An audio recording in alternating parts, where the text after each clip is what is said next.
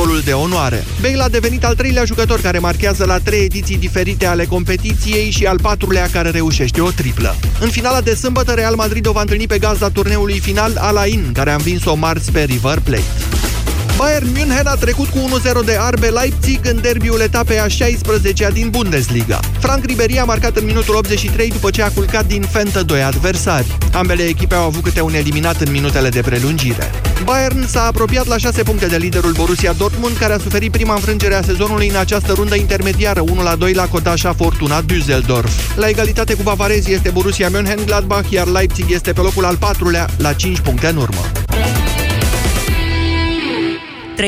13:15, jurnalul de prânz la final. La Europa FM, ascultați în continuare România în direct. Te ascultăm, Moise. Bună ziua, doamnelor și domnilor. Astăzi ne străduim să găsim împreună un prim-ministru mai bun decât Dăncila, am zis eu, dar am glumit, primul ministru pe care dumneavoastră l-ați vedea. Numiți așadar o personalitate din lumea politică pe care dumneavoastră ați considera-o potrivită pentru funcția de prim-ministru al României.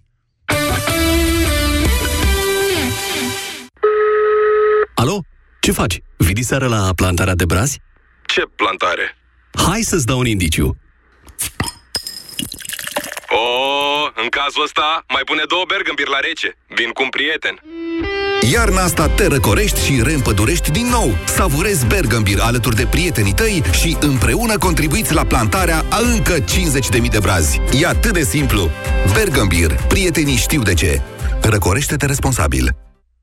Pregătește-te de sărbători cu super oferte! Vino în magazinele Altex și pe Altex.ro și ia-ți mașină de spălat Whirlpool cu tehnologia al 6-lea simț, 1200 rotații pe minut, capacitate 7 kg și clasă energetică A3+, la numai 1049,90 lei, preț la schimb cu un electrocasnic vechi. Altex. De 2 ori diferența la toate produsele. Detalii în regulament. Pentru o bună sănătate orală, spălați-vă pe dinți de 2 ori pe zi.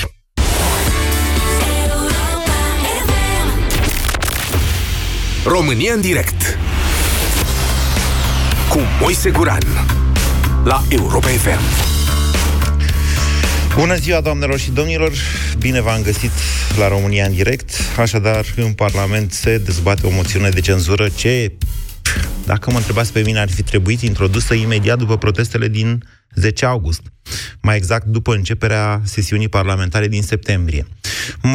Opoziția tot amâna depunerea acestei moțiuni, încercând să convingă parlamentari din arcul guvernamental că trebuie să pice guvernul Dăncilă. Se pare că principalul motiv pentru care n-au găsit a fost că cei de la UDMR, dar și cei de la Ponta, Partidul Pro-România, sau cum se numește, au spus, dom'le, trebuie să spuneți pe cine punem în loc după aia. Și nu s-a găsit. Nu s-a găsit o personalitate cu care să cadă toți de acord, o personalitate politică, la asta mă refer. Nu cred că au căutat printre tehnocrați și nici nu știu dacă avea sens, care să, dom'le, să poată să conducă România. Nu zic mai bine decât doamna Dăncilă, că asta ar fi ușor. Așadar, astăzi la România în direct vă propun să le dați noastre idei politicienilor. Cine ar putea fi, din lumea politică, încă o dată precizez, cine ar putea fi un prim-ministru cu care dumneavoastră ați fi de acord și de ce? 0372069599 este numărul de telefon la care vă invit să sunați în acest moment și vă spun bună ziua, Dan. Salut, Moise. Vă ascultăm. Din păcate, moțiunea nu avea nicio șansă în momentul în care... Să nu zicem hop, că nu s-a votat, da? Da, nu are șanse, nu că nu avea. Da. Nu are încă. Da, sau nu are încă șanse, deoarece când, și l-am auzit, cred că la Digi24 sau la Rareș, pe domnul Orban, când a fost întrebat dacă trece moțiunea, care e propunerea Partidului Național Liberal pentru premier. Și l-a zis eu. Da, s-a votat în foruri, sunt eu. Domnul Orban reușește, de când îl știu eu și îl știu de foarte mult timp, să înveselească lumea. Exact. Adică a fost o glumă bună, cum spui tu. Însă eu consider că dacă partidele din opoziție s-adunau toate și propuneau din start, uite, de exemplu, doamna Corina Crețu, că am văzut că a socializat bine la acum când a fost de 1 decembrie, la Alba Iulia, și cu partea stângă, dar și cu cei din dreapta, și veneau cu o propunere clară, agreată de toți din opoziție, Corina Crețu, eu zic că avea sau ar fi avut moțiunea mult mai mari șanse de a trece decât în cazul de față. Probabil, dar să vă zic că acum că tot s-a dezvăluit faptul că ăștia nu mai au bani să facă bugetul și nu dau din colț în colț. Apropo, se pare că va intra totuși ordonanța aia de modificare a codului fiscal în ședința de astăzi pe lista suplimentară. Vă dați seama că să cauționezi în calitate de orice partid un prim-ministru care după aia, despre care tu știi că va fi foarte greu să mai facă bugetul, să conducă țara, adică, știți, poate s-au gândit și la varianta asta. Nu suntem chiar atât de rău, adică încă nu suntem în al 13-lea ceas, totul, suntem încă în al 12-lea ceas. Adică un om limpede, un om care știe clar și are intenții bune, ar putea salva barca, ca să spunem așa. Cum considerați lucrurile? Bruce Willis. Putea... Deci, pe niște calcule oarecum superficiale, vă spun că ordonanța asta de modificare a codului fiscal aduce la buget suplimentar cel puțin 3, sau vrea să aducă la buget cel puțin 3 miliarde de euro. Sigur că e speculativ să spunem, dar zic eu e îndreptățit, că, domnule, cam asta ar fi gaura. Adică, nu știu, poate nu vă dați seama ce mult înseamnă 3 miliarde de euro. În fine, deci, dumneavoastră, Dan, ați dori-o pe doamna Corina Crețu, comisarul european. Să înțeleg. Da, eu zic că ar fi o variantă mult mai bună decât cea actuală. Vă mulțumesc. 0372069599. Bună ziua, Luigi. Bună ziua. Vă ascultăm. Aș face un mic intro înainte de a da un răspuns. Acum câteva zile eram tot așa în mașină și avea o emisiune care a întrebat dacă a fost ascultat discursul lui Dragnea. Și ce sentimente v-a trezit discursul lui Liviu Dragnea? Da. Ce sentimente, bun, da. E mai exact. Și eu vreau să spun foarte clar, eu n-am avut cum să-l ascult pentru că n-am avut curent. 8 ore pe ziua respectivă. Sunteți de la Lugoj? Nu, sunt din București. Okay. N-am avut curent și chiar dacă aș fi avut, nu l-aș fi ascultat, pentru că de 2 ani de zile, de 3 ani de zile face agenda României un individ care n-are nicio valoare de niciun fel. Luigi, vă înțeleg dorința de a răspunde cât mai des la întrebările de la România în direct, dar haideți să facem azi pe tema propusă. Cei care zic, dom'le, n-a avut curent, ce vină are Dragnea? Păi vina este că a luat toți banii de la aceste companii românești care fac transportul de curent electric, de gaz și așa mai departe, le-au lăsat ele nu mai pot face investiții. Și atunci, pentru că de multe ori românul nu se gândește, cum mă lovește pe mine faptul că vine acum o ordonanță care scade la bursă valorile băncilor. Da, dar nu e numai asta. Energia electrică s-a scumpit spot numai în ziua de ieri cu 14% pe bursa de energie. Atenție! Da.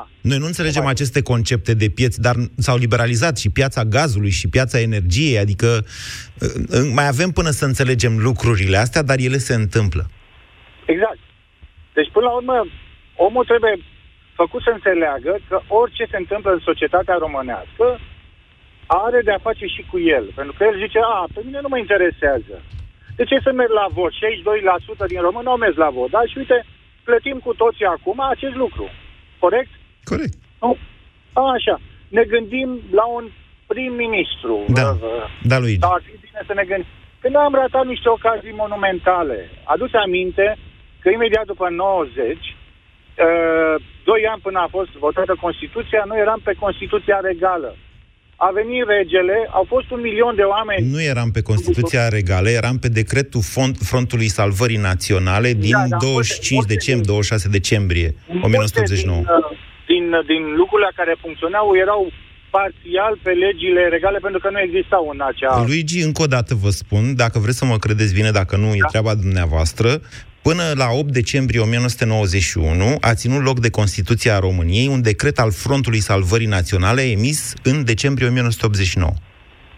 Ok, bun. Lăsăm fața că nu eram, dar aveam o personalitate căruia puteam în momentul respectiv și am ratat-o până anul trecut când a dispărut din zona noastră, în care... Regele Mihai, așa este, dar acum suntem... De o moralitate și... Da, după portretul robot al unor astfel de oameni trebuie să ne uităm. Păi spuneți-mi, dumneavoastră, un astfel de om. Nu știu, în momentul de față în care lucrurile stau așa cum stau, opoziția n-ar putea să ia, sau n-ar trebui să ia... Ok. Vă mulțumesc foarte mult pentru intervenție. Până la urmă ați vorbit o grămadă, dar nu ați dat un răspuns. Înțeleg, nu e ușor, e greu. Hai să-l căutăm pe regele Mihai printre noi și să-l facem prim-ministru. Dar de ce nu-l căutăm direct pe Iisus Hristos? V-am mai zis. Dorința asta noastră a românilor de a găsi un mântuitor, dacă se poate și cu mână forte, care să facă și să dreagă, nu știu cât e de democratică, nu realistă, democratică în realitate, nu știu dacă corespunde întru totul. Ce spuneți, Nicolae? Bună ziua! Alo! Bună ziua, vă ascultăm! Te salut, Moise! Primarul Oradiei, Ilie Bolojan, prim-ministru, Ilie Bolojan, a ridicat orașul la nivel european. Suntem mândri de asta, avem o colaborare cu o firmă din Germania și ne felicită pentru ceea ce a realizat. Ok. Soluția este monarhia constituțională și la următoarele alegeri să votăm dreapta, să ne putem administra țara într-un mod civilizat. Să fie bine și să nu fie rău. Vă mulțumesc, Nicolae. Domnul Ilie Bolojan s-a sprijinit foarte mult pe atragerea de fonduri europene. E incontestabil un succes, Oradea. Robert, bună ziua! Bună ziua, Moise! Vă ascultăm. Dacă ar fi să mă gândesc la ce mi-aș dori eu în momentul de față, cred că alegerea mea ar fi Cioloș. Da. Dacă ar fi să vorbim de opțiunea moțiunii de cenzură din momentul acesta, cred că politicienii din opoziție ar trebui să lase orgolile la o parte și să fi făcut un pact cu formațiunea lui Ponta. Eu cred că dacă ei ar fi propus un prim-ministru, cum a zis și un antevorbitor, fie Corina Crețu, care e cumva ar face parte din puciști, fie un individ din gașca lui Ponta, cred că moțiunea ar fi avut mari șanse să treacă. Bun. Toți credem asta. Robert, întrebarea e de ce n-au făcut-o. Întrebarea e de ce n-au făcut-o. Cred că... părerea mea este că politicienii români pun orgoliul lor și interesele lor mai presus de binele în momentul de față. De data asta nu cred că au pus. Vă contrazic. Hai să ne imaginăm ce s-a... au făcut o înțelegere. Păi puteau să facă și erau destul de aproape. Ponta aproape că a desenat-o pe Corina Crețu. Dar... Exact. Ia gândiți-vă, Corina Crețu prim-ministru, urmează un an electoral la prezidențiale. Ați fi putut-o vedea, de exemplu, candidat la președinție pe Corina Crețu? Sau dacă nu pe ea, pe doamna Firea, în care e într-o relație foarte bună și care are mare popularitate. Pe cine ar fi încurcat chestia asta? Iată răspunsul la întrebarea de cine... Nu am încredere în Firea, dar am mai multă încredere în Corina Crețu decât în actualii guvernanți. Deci, Robert, de ce nu au propus-o pe Corina Crețu? Mănăstire într-un picior, ghici, ciupercă, cine? Aia. Da, nu știu. Vă mulțumesc. Rămân la părerea că au doar un joc de orgolii acolo și atât. Așa. Vă mulțumesc frumos. 0372069599. Bună ziua, Alin. Bună ziua. Vă ascultăm. Auziți? Da, da. În primul rând, aș vrea să spun, vă ascult de multă vreme de aici din Stockholm. E prima dată când intru în legătură cu dumneavoastră. Aveți un accent ușor moldovenesc, dacă nu mă înșel. Da, din Iași. Ok. Promit ca să mai revin și anul viitor. Sper să țineți emisiunea în continuare. N-am alte planuri, să știți. Da. Dacă ar ține numai de planurile noastre, bine ar fi. Dacă mă dau ăștia afară, o să aflați. Deocamdată, din ce știu eu, Europa FM nu intenționează să mă dea afară. Deci stați liniștit. Poftiți, Alin. Deci mă gândeam că dacă ar fi un guvern de tehnocrați, ar avea cam aceleași șanse pe care le-a avut și guvernul Cioloș. Adică fără sprijin politic în Parlament. Tu cred că tot PSD-ul a reșit peste 2 ani. Așa că ori un personaj care să poată să reunească partidele din opoziție, da, și o parte din PSD și ALDE și UDMR și poate. Așa. Și mă gândeam la domnul Cristian Diaconescu. Ok, interesantă propunere. Are experiență, a fost ministru de externe. Și ministrul Justiției. Asta nu mai știu. A fost și ministrul Justiției și ministrul de externe. Și e într-adevăr un specialist foarte bun. Eu când îl aud vorbind, casc urechile. Oricum, aveam o altă propunere pentru ministrul justiției, dar o spun la urmă. Hai să nu facem tot guvernul. Deci, Cristian Diaconescu, pentru care experiență? Asta spuneți dumneavoastră, Alin. Da, urmează președinția Uniunii Europene și el a fost pe acolo. El știe cam cu ce se mănâncă. Da, este... Cred că ar avea un cuvânt greu de spus. Eu nu m-aș simți făcut de râs sub nicio formă de domnul Diaconescu. Mulțumesc, Alin. Uite o sugestie. Băi, și aseară m-am văzut cu domnul Diaconescu pe hol la Realitatea. Ne-am salutat și, mă rog, am vorbit puțin, dar nu m-aș fi gândit niciodată că ar putea fi prim-ministru. Ce-o fi fost în capul meu? Mihai, bună ziua! Bună ziua! Vă ascultăm. De la Brașov vă sun. Și de ce râdem de faptul că mă sunați de la Brașov? Nu știu, mi se părea puțin convenient, pentru că nu prea am auzit, mă rog, în apeluri, oameni de la Brașov să-și expună părerea cu privire la... Sunt. Tematicile dezbătute. Sunt. Audiența acestei emisiuni pe tot Ardealul e foarte bună. E foarte bună spre excelentă. Uite care e chestia de ce am sunat. Am oarecum 2-3 puncte de vedere cu privire la toată treaba asta cu prim-ministru, pentru că în momentul de față Dăncila e, să zic așa, scapegoat-ul guvernului, pentru că ea nu zice nici hăis, nici cea. Da. Nu vezi că restul din spate fac măgările. E ca la chestia aia, când ai un fel de remat și toți fură în spate și toată lumea se ia de portare, știi, la modul ăla. Toată lumea se... Să ia de portar. Să ia de portar. Dar n-am înțeles de ce la remat. Numai la remat se întâmplă așa ceva? Sau? Am dat un exemplu așa, okay. Să fie mai pe înțelesul tuturor. Ca și opțiune pe termen scurt, pentru că totuși preluăm președinția Uniunii Europene, da. Aș merge pe doamna Corina Crețu sau domnul Siegfried Mureșan. Din ce am văzut la emisiuni sau așa, au un portofoliu destul de bun ca și strategie pe termen scurt. Okay. Dar pe termen lung, la fel, e... Nu știu... Trebuie supusă la o dezbatere mult mai amplă, zic eu, despre toată treaba asta. Deci pe termen scurt, da, să știți că până la urmă opțiunea pe termen scurt este mai importantă. Mulțumesc, Mihai. De ce e importantă? Pentru că treptat, toți românii, sau cei mai mulți dintre noi, chiar și cei cărora le-au crescut pensiile și salariile, conștientizează faptul că în ultimii 2 ani au primit bani pe care țara nu-i are. Și atunci trebuie găsit pe termen scurt cineva care să găsească o soluție și care de preferat să nu fie nici tăierea salariilor, că am trecut prin așa ceva și nu mai vrem așa ceva categoric. Reintrăm în recesiune și dacă s-ar putea nici să nu eșueze țara. Adică, știți, e destul de complicată situația economică, dar eu sunt ăla apocaliptic. Nu mai zic că am tot zis 2 ani. Acum mai lăsăm și Realitatea să vorbească. Marius, bună ziua! Bună ziua! Acum arăt eu, ca să-i spuneți lui Mihai, că mai există unul din Brașov. Ia, și prins linie unul după celălalt. Poftiți. Și cum s-a nimerit. Da, și iar parafând, adică revenind la ce ai zis adineauri cu chestia cu salariile și pensiile, adică banii care nu-i avem, ar trebui să se gândească în primul rând politicienii la chestia asta. Să știți că e târziu pentru asta. Salariile și pensiile sunt drepturi fundamentale. Iată, nu pot fi tăiate. Odată că nu putem să dau înapoi, că ei nu-și mai pot reveni, că legea este așa, da? Dar legile tot ei le fac acolo în Parlament. Da, dar aici e vorba de drepturi fundamentale, adică scrise în Constituție. Salariul este derivat din dreptul la muncă și la fel și pensia. Uite, am putea schimba Constituția și să fim și noi ca Statele Unite, președintele să fie și un fel de prim-ministru și atunci am rezolvat problema. Haideți mai aproape. Veniți mai încoa, că murim de foame până ajungem ca Statele Unite. Vreți să... Deci în situația asta de criză, care așa o concep eu, dacă opoziția nu a făcut ceea ce a făcut numai ca să se afle în treabă, ar putea să-și dea mâna, să-și dea mâna în jurul partidului lui Ponta, pe care l-aș vedea un prim-ministru pentru această perioadă.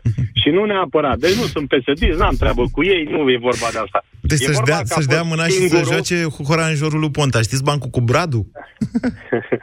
Dincolo de asta, o tană în bau. Deci, a fost singurul care a avut curajul să se ia de baron. Așa. A fost singurul care a avut curajul să-l pună la zid pe Hrebenciuc. Ați mai auzit de el? Nu. Bun. Și de acolo i s-a tras pentru că nu și-a asigurat spatele. Ponta? Acum aș bănui că a învățat din lecțiile astea și ar fi un bun prim-ministru. Domnul Victor Ponta, despre el vorbim. Da, păi despre el vorbesc, așa am spus. Așa. Da, și gândiți-vă că a fost singurul dintre politicienii din ultimii 29 de ani de democrație prost înțeleasă în țara asta, care...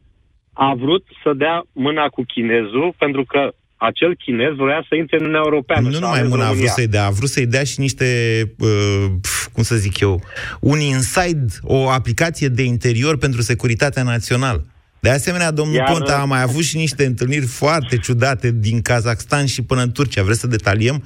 Adică s-ar putea să intrăm în culisele picării lui Victor Ponta. Okay. Bine. Da. Bine, am vrut să vă încurc. Marius, vă mulțumesc acum. Nu trebuie să vă încurci. Mai trebuia să mă lași să mai explic o frază.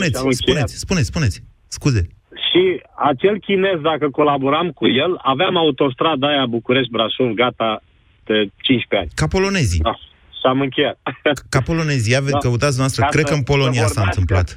Să vorbească și ceilalți. Bine, mulțumesc. Daniel urmează. Cât vorbește Daniel, eu o să caut, un banc pe care nu mi-l amintesc foarte bine. Bună ziua, Daniel! Bună ziua tuturor! Vă ascultăm. Moise, vreau să vă spun că am o propunere surprinzătoare pentru prim-ministru. Așa. Eu nu sunt PSD-ist, n-am fost în viața mea și nici nu o să fiu, dar mă gândesc la domnul Oprișan. De ce? Pentru că nu cred că ar fi omul yes-man-ului Des, Dragnea. În niciun caz dintre politicienii de astăzi activi, eu nu văd un prim-ministru. Deci Oprișan e Liviu Dragnea, adică care e diferența dintre ăștia doi? Dacă mă gândesc doar la ce a făcut el în județ, cum a acționat în anul centenarului. Am auzit că județul Vrancea e printre primele din țara noastră la dezvoltare, din ce știu eu. Exact. Mai ales vrâncenii o văd așa, după ce își consumă minunatul vin pe care îl fac acolo. Da. Adică, pe bune, despre Oprișan vreți noastră... Nu, mă gândeam totuși la el dintre oamenii din PSD. Eu sunt de acord că el avea capacitatea să-i dea lovitura mortală lui Dragnea, dar știți cum e, scăpăm de dracu și dăm de taxul. Nu v-ați gândit la asta? Ba, m-am gândit și la asta. Okay. Antevorbitorul meu mi-a luat vorba din gură cu domnul Diaconescu, într-adevăr și la dânsul m-am gândit, iar dintre politicienii opoziției m-am gândit la domnul Boc, chiar dacă a fost hulit și încă mai este prin electoratul liber-democrat sau liberal sau cum vreți să-i spuneți, și la domnul Bolojan. Mm-hmm. Okay. Cred că ar avea mai mult succes. Okay. Mai am o propunere de tehnocrat, care însă probabil că nu va avea susținere politică, nu va fi luată... Vă ascult de foarte multă vreme când faceți toate emisiunile astea. Și m-am zis la domnul Moise Goran. Mulțumesc, o să-i transmit soției mele, poate reușesc în bucătărie să devin prim-ministru. Am găsit pe net și mi-am și amintit bancul cu Bradu. După ce a zis Marius că să facă o opoziție așa în o horă în jurul lui Ponta, să se ia de mâini în jurul lui Ponta, Bulă vine la un moment dat acasă, zgâria pe față și maică să-l întreabă: mă, dar ce-ați pățit? Am făcut o horă în jurul Bradului și păi eram puțini. La fel și cu opoziția și Ponta și hora în jurul lui Ponta. Se zgârie pe față, asta încerc să vă spun. Adică gândiți-vă și la faptul că urmează alegeri și dacă PNL-ul sau USR-ul sau cineva, oricine, ar spune: hai mă, că noi, uite, îl susținem pe Ponta. Vă dați seama că astea toate se vor întoarce în scurt, adică în scurt timp. Alegătorii o să le zică: băi, sunteți nebuni? Ne mai cere și votul după ce l-a susținut pe Ponta sau pe Oprișan, cum a zis Daniel. 0372069599. Căutăm un prim-ministru, cel pe care îl vreți dumneavoastră, și care sunt convins, oricare ar fi el, ar fi mai bun decât doamna Dăncilă. Bună ziua, Mihai! Bună ziua, Mihai, mă numesc. Vreau să spun așa un pic, referitor ce au spus cei dinaintea mea, nu cred că ne trebuie un mântuitor să vină să ne salveze, cred că există oameni între noi. Asta prima chestie. A doua chestie, nu cred că ne trebuie un prim-ministru care să adune partidele împreună, a spus cineva înainte. Nu cred nici chestia asta. Și a treia chestie, sunt surprins că există oameni care propun încă pe domnul Ponta și domnul Oprișan. Respect opțiunea lor, dar sunt surprins, mai sunt oameni care sună la emisiunea asta. Am rămas surprins. Cum sunt oamenii care sună la emisiunea asta? Ce spuneți? Cum sunt oamenii care sună la emisiunea asta? Cred că sunt niște oameni informați. Okay. Cred că sunt niște oameni care urmăresc viața economică, socială și politică a României. Niște oameni care poate Bine. Pe internet. Haideți să fac eu pe avocatul diavolului. Okay. Eu fiind și eu un om. Numai puțin. După aceea vă dau întrebarea de azi, dar pentru că ați adus în zona asta, eu o să vă fac un scenariu și să văd dacă vă schimbați impresia despre mine. Uite, eu dacă eram un politician din opoziție acum, eu îi ziceam lui Ponta sau Corinei Crețu. Sau îi ziceam lui Ponta, da, mă, uite, Corina Crețu. Și, sau tu, Victor Ponta. Sau, mă înțelegeți? Și ziceam, da, doamne, ne înțelegem toți, Corina Crețu. Și le spuneam la toți, Corina Crețu. Și îi convingeam, adunam și udemeriști, pesediști, gata, doamne, lansați PSD-ul. Și dădeam jos guvernul. După care venea Corina Crețu, nu că ne-am înțeles. Ce se întâmpla? Vă schimbați părerea despre mine dacă după aia ziceam, băi, nu mai vreau Corina Crețu, vreau alegeri anticipate. Deci, doamna Corina Crețu nu intră în opțiunile mele oricum. Nu, dar spuneți-vă dacă despre mine v-ați schimbat impresia. Că aveți o părere bună despre publicul meu și îmi dau seama că... Nu mi-aș fi schimbat părerea, pentru că un om care îmi propune pe doamna Corina Crețu, mă aștept la ceva din partea dânsului. Deci doamna Corina Crețu nu intră în opțiunea mea. Cineva care mi-o propune pe doamna Corina Crețu, în privința acelei persoane sunt rezervat. Și atunci dacă dumneavoastră v-ați fi... Nu la asta mă refeream, la o trădare mă refeream. Da, nu era o surpriză. Cineva care mi-o propune pe doamna Corina Crețu, pentru mine este o persoană față de care am ceva rezerve. Și atunci dacă v-ați fi schimbat decizia, nu eram surprins. Ok. Acum, da? Și acum care e preferința noastră? Da. Pentru mine, primul ministru trebuie să funcționeze într-un duet foarte apropiat cu ministrul de finanțe. Mie mi se pare că ministrul de finanțe este extrem de important într-o țară. Da, în guvernul actual funcționează. Da. Ministrul de finanțe în guvernul actual este Darius Vâlcov. Să n-avem asta am vrut să vă spun. Așa. Îmi pare rău pentru domnul Orlando, care iară n-ar fi opțiune pentru mine, dar să zic, e cineva pe care l-aș credita din tot ce este în guvern. Dar faptul că doamna Dăncila i-a pus un stăpân domnului Orlando... Îl cunoașteți pe domnul Orlando? Nu, și nu am mare încredere. Dânsul nici nu este... Vedeți că nu vorbește bine limba română, domnul Orlando. Da. Despre economie e foarte departe de... Chiar nu vreau să discut despre PSD, sincer. Da? Okay. Și ca să revin, deci asta e părerea mea. Ministrul de Finanțe este foarte important și ar trebui să fie un om, un profesionist și care să funcționeze foarte bine cu primul ministru. Și de asta nu fac guvernul, dar își va face o propunere pentru ministrul de finanțe pe domnul Soviani. Da, l-aș propune pe domnul Soviani și, într-adevăr, pe domnul Bolojan l-aș propune pentru postul de prim-ministru, pe care îl creditez încă ca un om corect. Okay. Și vreau să vă spun... Dar Soviani a intrat în politică? A terminat procesul ăla cu ASF-ul? Că nu mai știu. Domnul Goran, eu nu vreau ministrul de finanțe un politician. Am înțeles. Da, dar vedeți, vedeți că asta e o iluzie. Câtă vreme primul ministru și guvernul primesc votul Parlamentului, deci al clasei politice, să vorbim despre altceva decât politicieni, ar fi... Da, domnul Grad, este un vis al meu să ajung o dată să avem un partid majoritar care să propună măcar la finanțe un profesionist. Okay. Și să renunțe la portofeliul de finanțe politic. Okay. Iar domnul Bolojan, apropo de acea ligă, cred că a dovedit mult mai mult față de ceilalți trei primari, pentru că și domnul Boc a dovedit la Cluj, dar să nu uităm că dânsul a fost prim-ministru și a direcționat, cred, destul de multe fonduri către județul Cluj și orașul Cluj. Așa. Și cred că și datorită acestui fapt se datorează expansiunea Clujului și a județului, pe când domnul Bolojan numai prin forțele proprii a realizat ce a realizat la Oradea. Okay. Este o diferență. De unde sunteți, Mihai? Din București. Okay. Și pe domnul Soviani îl susțin. Și rămân la visul de a nu fi postul de ministru de finanțe politizat. Dar nu cred că o să se realizeze. Mulțumesc mult! Mulțumesc și eu! O zi bună! Eu n-am o problemă cu Emil Boc, să nu înțelegeți greșit.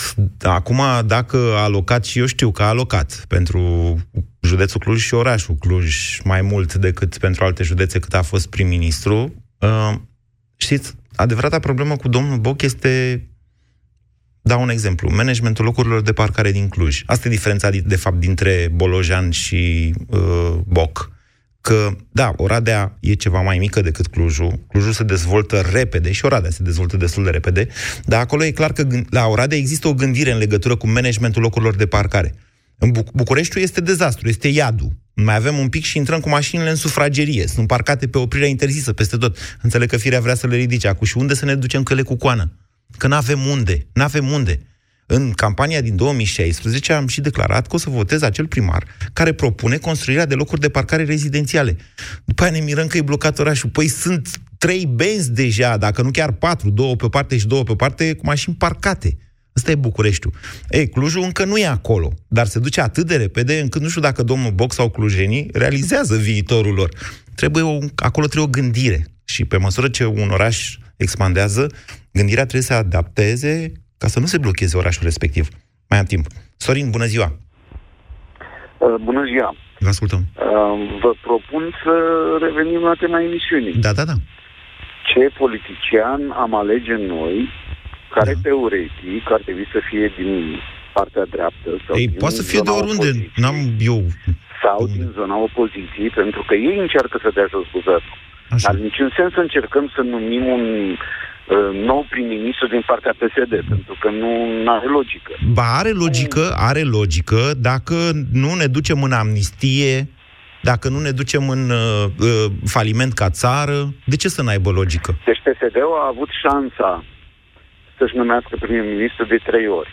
Și n-a făcut-o. Sau a făcut-o de fiecare dată. Ba, du, n-a făcut-o, e corect spus. A făcut-o Dragnea. Da, exact. Ok. Deci PSD-ul nu mai are dreptul să numească un prim-ministru și a 4-a oară. Sunt de acord cu dumneavoastră. Acum, teoretic, ar trebui să discutăm de ce ar trebui să facă opoziția, care în momentul de față a inițiat o moțiune de cenzură, la care cred că chiar ei își doreau să nu treacă moțiunea de cenzură. Cred că asta a fost și logica. Hai să ne facem că muncim, dar, Doamne, să nu găsim. E un punct de vedere interesant ce spuneți. Da, și eu îi suspectez de asta. Da? Da, pentru că dacă ar fi vrut cu adevărat să treacă moțiunea de cenzură, atunci ar fi avut și un guvern pregătit. Nu neapărat, nu e chiar așa. Românilor, pe care totuși să-l înainteze, să zică, uite, domnule, noi suntem pregătiți să facem lucrul ăsta. Da. Dar în momentul în care tu nu ești pregătit pentru nimic și doar înaintezi o moțiune de cenzură ca să arăți că totuși tu ai ceva activitate în Parlament, că nu chiar stai degeaba acolo, de fapt, efectiv era un picior de lemn. Dar de ce credeți că n-au avut un guvern pregătit? Păi nu au avut un guvern pregătit pentru că n-au vrut să dea jos guvernul PSD. Deci în momentul de față, din punct de vedere politic, da. PSD-ul trebuie lăsat să-și rupă gâtul. Cred că e așa gândesc. Da, dar PSD-ul acum... ne rupe și nouă gâtul în același timp. Păi nu contează. Din punctul lor de vedere nu contează. Păi, pentru mine contează, eu, Goran, cetățean... Pe bune, adică trebuie să supraviețuim și noi, odată cu țara asta, indiferent cine o conduce. Domnul Goran, da. Încă o dată, pentru toți cei care ascultă emisiunea contează. Problema nu e la noi, problema e la ei. Pentru ei nu contează. Păi da, dar deci indiferent că e la ei problema, dacă ne afectează și pe noi, e și problema noastră, domnul. Da, numai că nu din punctul lor de vedere. Deci ei judecă doar din punctul lor de vedere. Hai să vedem și punctul nostru de vedere, Sorin. Care ar fi un prim-ministru potrivit? Părerea mea este că singura șansă ar fi în momentul de față un prim-ministru din zona Cioloș, adică să zicem un tehnocrat, ca să zicem așa. Hai să nu le mai zicem. Deci ăia nu mai sunt tehnocrați. Foștii tehnocrați acum sunt politicieni. Că sunt oameni politici. Așa. Noi de aici pornim. Okay. Pentru că altfel eu vă propuneam pe unul din Fati Pavel, de la de demand. Au demonstrat ceva. Îi cunoașteți? Dacă să zicem că nu-i cunosc, dar... Păi să zicem că nu-i cunosc. Îi cunoașteți sau nu-i cunoașteți? Îi cunoaște toată țara. Nu sunt așa cunoscuți. Întâmplarea face că eu îi cunosc și de-aia eram curios să văd... Îi cunoaște toată țara prin ce au realizat. Ok. Deci să ridici din nimic o companie de genul de demand înseamnă că oamenii ăștia n-au făcut umbră pământului degeaba. Deci cineva din zona de business, spuneți dumneavoastră. Eu zic că de afaceri. Da, numai că trebuie să adune și politicul în jurul lor. Da, adică dacă este. Politicul nu se aliază în spatele lor... Ați ieșit din regulile jocului, Sorin, să știți că absolut, așa făceam un alt fel de concurs aici. Vă întrebam cine ar fi cel mai potrivit din țara asta și ne ieșea Carol I. Din un punct de vedere politic ne întoarcem la Cioloș. Ok, bine. Okay. Părerea mea. Bine. Acum mai e și Boc, mai sunt câteva nume. Mai e și domnul Diaconescu, care cu tot respectul, uite, nu mă gândise nici eu la el, dânsul, cum nu v-ați gândit nici dumneavoastră. Da. Da, cu adevărat, niște oameni interesanți mai sunt. Deci găsim, domnule, și în zona politică, numai că vedeți... Dar părerea mea este, încă o dată, că cei care sunt acum în opoziție, așa zisă opoziție, nu-și dorește lucrul ăsta. Deci nu-și doresc să cadă guvernul pentru că nu pot să facă nimic. Ei, în scurt, în câteva luni de zile, trebuie să răspundă la niște întrebări foarte presante. Da. De unde luăm bani, cum facem? Deci, în momentul de față, PSD-ul trebuie să scoată cartofi. Da, vedeți noastră, eroii de după bătălie sunt altceva. Adevărații eroi, sau să zic oameni responsabili, se arată în momentele dificile, nu pe creșterea economică, cum a făcut Victor Ponta. Veni și el în 2012 și a zis, hai că eu reîntrege salariile bugetarilor tăind investițiile. Și în 2013 și în 2014. Și ce bun prim-ministru a fost el. Și hai că în 2014, mai înainte de campania electorală, zice, hai că inaugurăm și o autostradă care nu e gata și după care a trebuit demolată. Și hai că vă dau și CAS-ul cu o lună, scad CAS-ul cu 5% înainte de alegeri. Oamenii au simțit chestia asta. Nu că măsurile au fost proaste, să ne înțelegem. Codul fiscal din timpul lui Ponta, da? Câtă inamiciție am strâns eu cu Ponta. Am spus întotdeauna, a fost cel mai bun cod fiscal făcut vreodată. Cu deșteptul ăsta de Vâlcov, care era ministru de finanțe. Astea sunt adevăruri, n-ai cum să treci de ele. Da? Dar în același timp, ne mai uităm și la moment. Momentul crizei a fost 2009-2011. Ponta a profitat de investițiile din 2011, de heirupul făcut de noi ca națiune în 2011. Asta e adevărul. Bună ziua, Alexandru. Bună ziua. Vă sun din Cluj. Da. Să încerc să răspund cât mai punctual la întrebarea dumneavoastră.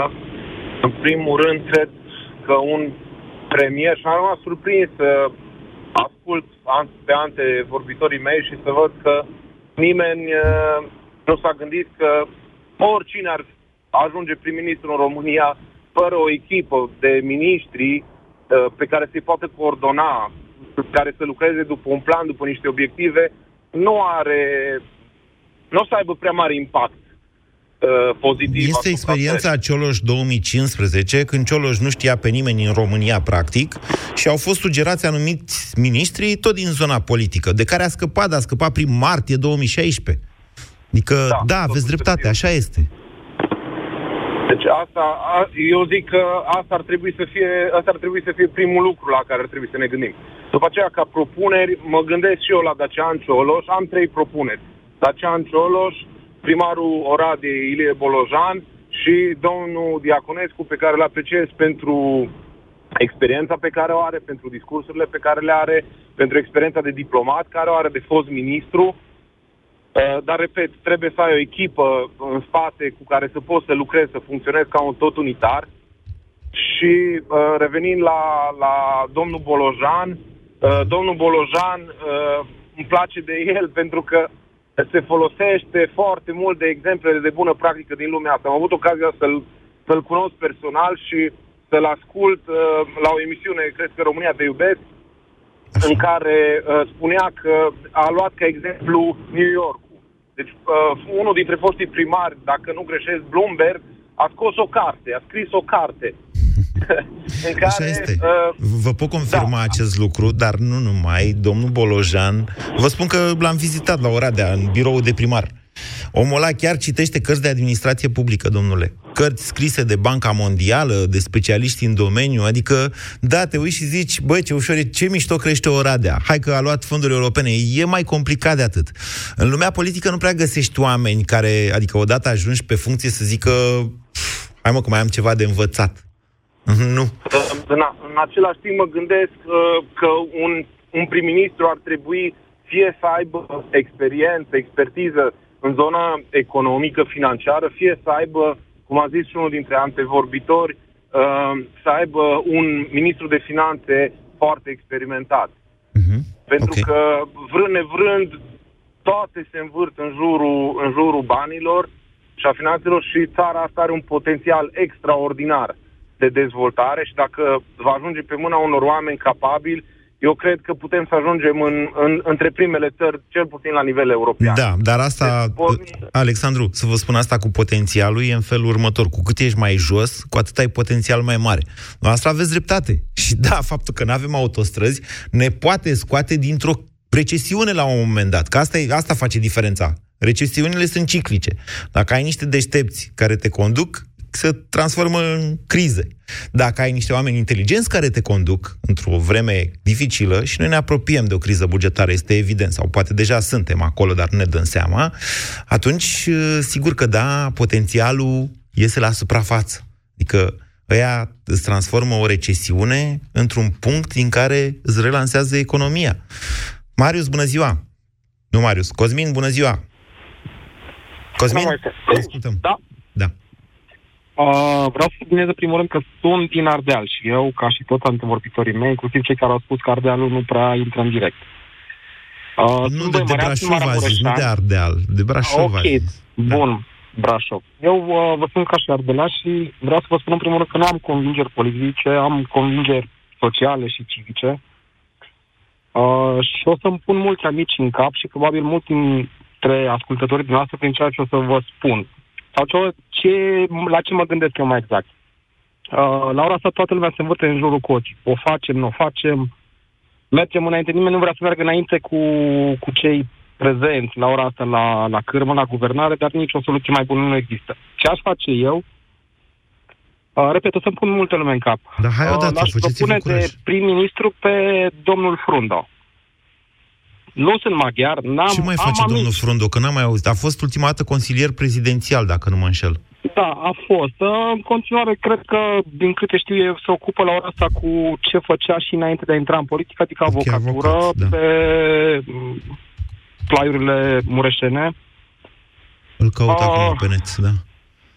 Răul ăsta necesar, adică UDMR, am spus că o să spun lucruri pe care probabil o să le regret sau nu, e un rău de care unii cred că s-ar putea folosi într-un bine al țării, pentru binele țării. Să se exclude lucrurile gen autonomie și alte minuni de genul ăsta, pentru că e clar, e subiect sensibil, nimeni nu vrea așa ceva, nu o să se realizeze așa ceva niciodată. Dar de ce să nu subliniem sau să punem în față și un om capabil de-a lor, să ia cineva odată de partea lor și să ia de la ei lucrurile constructive. Eu sunt la 60 de kilometri de Ungaria. Am petrecut acolo concedii, am fost mult prin Ungaria, la pescuit, cu copiii, cu familia. Au și lucruri de care putem să ținem cont, care le putem învăța de la ei. De la unguri, de la maghiarii, de la românii de etnie maghiară, ziceți, da? Eu ziceam de domnul Frunda pentru că de câte ori l-am urmărit, am văzut rațiune, logică. Ultima știre despre dânsul de anul ăsta apare pe 9 mai 2018 și se referă la niște percheziții făcute de DICOT la una din firme. E posibil, nu-l urmăresc, nu sunt un fan al scenei politice. Okay. Deci dumneavoastră ați fi vrut un maghiar deștept care să devină prim-ministru al României. Exact. Și e vorba doar pentru că e maghiar? Și de alte idei, adică doar pentru că e maghiar sau faptul că e maghiar l-ar fi ajutat să ceva, ce anume? Faptul că ar elimina și balanța asta în care se pune de fiecare dată UDMR-ul, adică ba ia cineva la guvernare, ba nu ia, dar ei de fapt sunt absolut tot timpul acolo din 90 încoace. Da. Bine, e o discuție destul de complicată asta cu UDMR-ul la guvernare. Eu v-am mai spus opinia mea și cred mult în ea. Din punctul meu de vedere, UDMR-ul ar trebui desființat, dar nu printr-o acțiune a legii, ci desființat de ofertele pe care partidele, așa zis, românești, da? Adică, mă rog, în sensul că toate sunt românești, inclusiv UDMR-ul, ar trebui să le facă cetățenilor români de etnie maghiară. Dacă celelalte partide ar păși și ele și prin secuime și peste tot și s-ar gândi la niște lucruri despre prezervarea culturală a maghiarilor și dezvoltarea economică a zonelor pe care astăzi ne ferim să le numim ținutul secuiesc, că nu știu ce se întâmplă dacă le numim, atunci poate UDMR-ul ar dispărea și n-ar mai exista această problemă. UDMR-ul se dă cu toți și de fiecare dată încearcă să obțină ceva ce nu reușește să obțină. Autonomia teritorială sau independența ținutului secuiesc. Vă mulțumesc pentru această emisiune. Cum vă spuneam, mă întrerup întrerup emisiunea până pe 7 ianuarie, sper eu, nu pentru că n-aș vrea să mai vorbesc cu dumneavoastră, nici pentru că aș fi așa doritor de vacanță în această perioadă, ci sper pentru că dacă se întâmplă ceva grav pentru țara noastră, o să fiu aici la acest microfon, mă întorc instantaneu și stăm de vorbă și comentăm. Deci să sperăm că nu o să dea nicio amnistie, până pe 7 ianuarie cel puțin, nu o să cadă nici, sau o să cadă guvernul. Că nu pot să zic chestia asta, că sper să nu cadă guvernul. Așteptăm votul de azi. Vacanță plăcută și sărbători liniștite vă doresc. Ați ascultat România în direct la Europa FM.